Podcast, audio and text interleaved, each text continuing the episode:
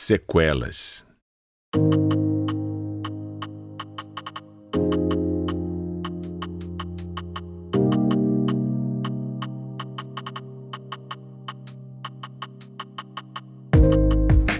Eu sou Eduardo Lakchevitz e essa é a minha segunda chance.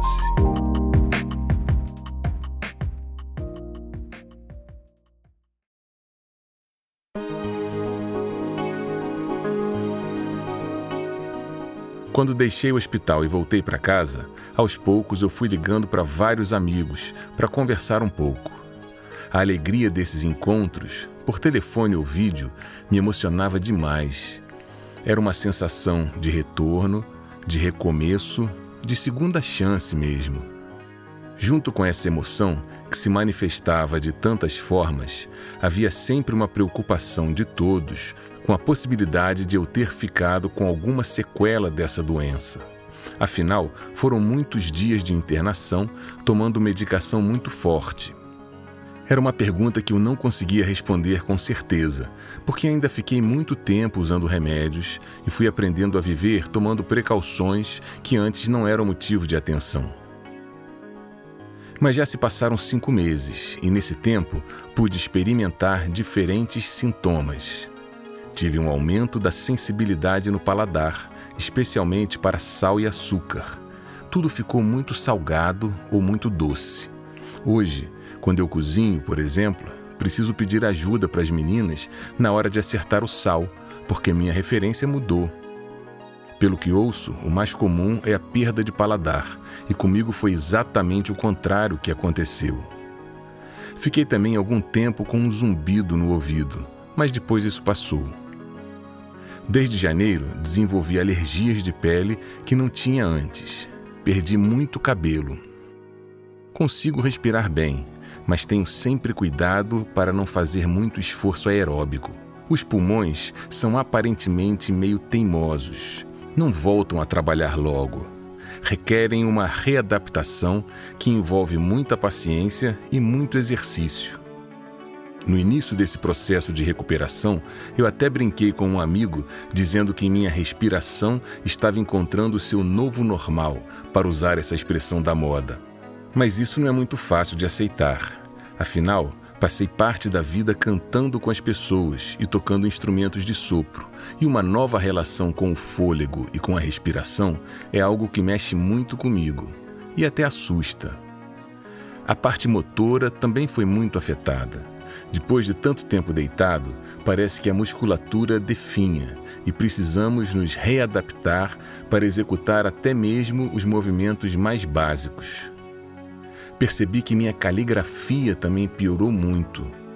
Conversei com o fisioterapeuta sobre o assunto. Ele me disse que no início do processo são tratados os grandes grupos musculares para melhorar a marcha, a respiração e os movimentos dos braços. Como a caligrafia envolve muitos músculos menores, principalmente nas mãos e no antebraço, ela sofre por mais tempo.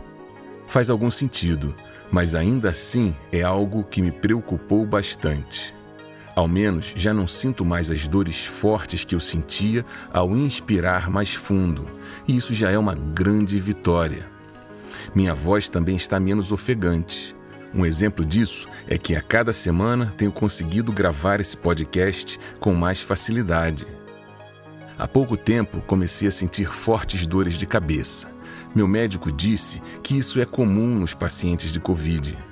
Comecei também a sentir alguns cheiros. No outro dia mesmo, comecei a sentir um forte cheiro de esgoto e achei que era uma tubulação rompida. A Gisele não sentia nada e dizia que isso era provavelmente mais uma sequela. Mas o cheiro era forte e durou vários dias, a ponto de eu chamar o pedreiro para derrubar uma parede e consertar o encanamento. Ainda bem que ela não deixou. Depois de umas duas semanas, eu parei de sentir o tal cheiro. Agora, os remédios e as sessões de fisioterapia pulmonar já acabaram e minha saturação tem se mantido em noventa e sete ou noventa e oito. Meu próximo passo é voltar a fazer exercícios. Procuro fazer caminhadas com uma certa frequência, mas ainda tenho muito medo de voltar para a academia ou mesmo de começar a natação. É grande o receio de entrar em algum ambiente fechado, mesmo usando máscara já com a primeira dose da vacina. Uma das recomendações do doutor Alan, na primeira consulta que tive pós-Covid, foi para eu sair de casa. Você não pode ficar trancado, ele disse. Mas aí outro aspecto se mistura a essa história de sequelas. É o que se passa na nossa cabeça. São as sequelas mentais, ainda mais difíceis de entender. No meu segundo dia em casa, fui ao quarto das meninas e perguntei: "Como é que é? Esse almoço não vai sair?" As duas deram risada. "Pai, ainda são dez para meio-dia." Percebi que eu já estava habituado ao horário do almoço no hospital. Mas essas coisas referentes à mudança de rotina são até de fácil adaptação. Há outras que não percebemos tanto. Nessas primeiras semanas, eu chorava todos os dias, até meio descontroladamente. Acho que isso até é normal, depois de tudo por que passei. Não nos damos conta, mas vinte e dois dias de internação e toda essa jornada que venho narrando nos mudam. Venho ouvindo reclamações da Gisele, das meninas e até da secretária do meu pai sobre o meu mau humor e falta de paciência. Não estava percebendo, mas pode ser verdade. Acho que ainda estou meio traumatizado pela Covid, e a isso se juntam a situação política e econômica do Brasil, as notícias que vemos diariamente sobre injustiças na distribuição de cuidados e de vacinas, e o negacionismo. Os medos são muitos, mas aos poucos, novos sonhos vão ocupando minha cabeça. Não é fácil, é um processo longo, mas aos pouquinhos eu vou caminhando. Eu sei que esse vírus me bagunçou o organismo e coisas inesperadas podem aparecer sem avisar, como já aconteceu. De uma maneira geral, pensamos em sequelas como algo que se origina diretamente da doença e vai diminuindo progressivamente, ou então como uma coisa permanente. Mas a verdade é que sequelas da Covid são absolutamente inexplicáveis. Variam de pessoa para pessoa. Podem simplesmente aparecer de várias formas, meses mais tarde. Até que ponto a Covid me modificou, só o tempo vai dizer. Isso me dá uma sensação de total falta de controle, de incerteza. Para usar uma expressão que ouvi do psicanalista Jorge Forbes, isso me deixa ainda mais desbussolado. Nessa situação, somos colocados frente a frente com nossas tantas fragilidades. Mas, ao mesmo tempo, isso nos chama a atenção para a necessidade de saborear cada momento vivido. Nesse processo, tenho tido o apoio fundamental da minha família e o prazer de conversar, aprender e perceber o crescimento dos meus alunos, que sempre me lembram do meu lugar nesse mundo. A canção de hoje é Messie Binot, da Joyce Moreno, cantando aqui com o Boca Livre. É uma de minhas canções favoritas desde que a ouvi pela primeira vez, ainda bem jovem. Fala em aproveitar tudo o que há de bom nessa vida. Nunca achei que essa fosse uma tarefa fácil, mas nunca é tarde para tentar.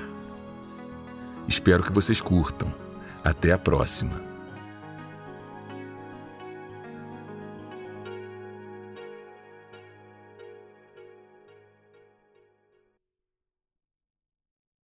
Olha aí, Messie Binot, aprende tudo o que você me ensinou. Respirar bem fundo e devagar, que a energia tá no ar. Olha aí, meu professor, também no ar é que a gente encontra o som. E no som se pode viajar e aproveitar tudo que é bom.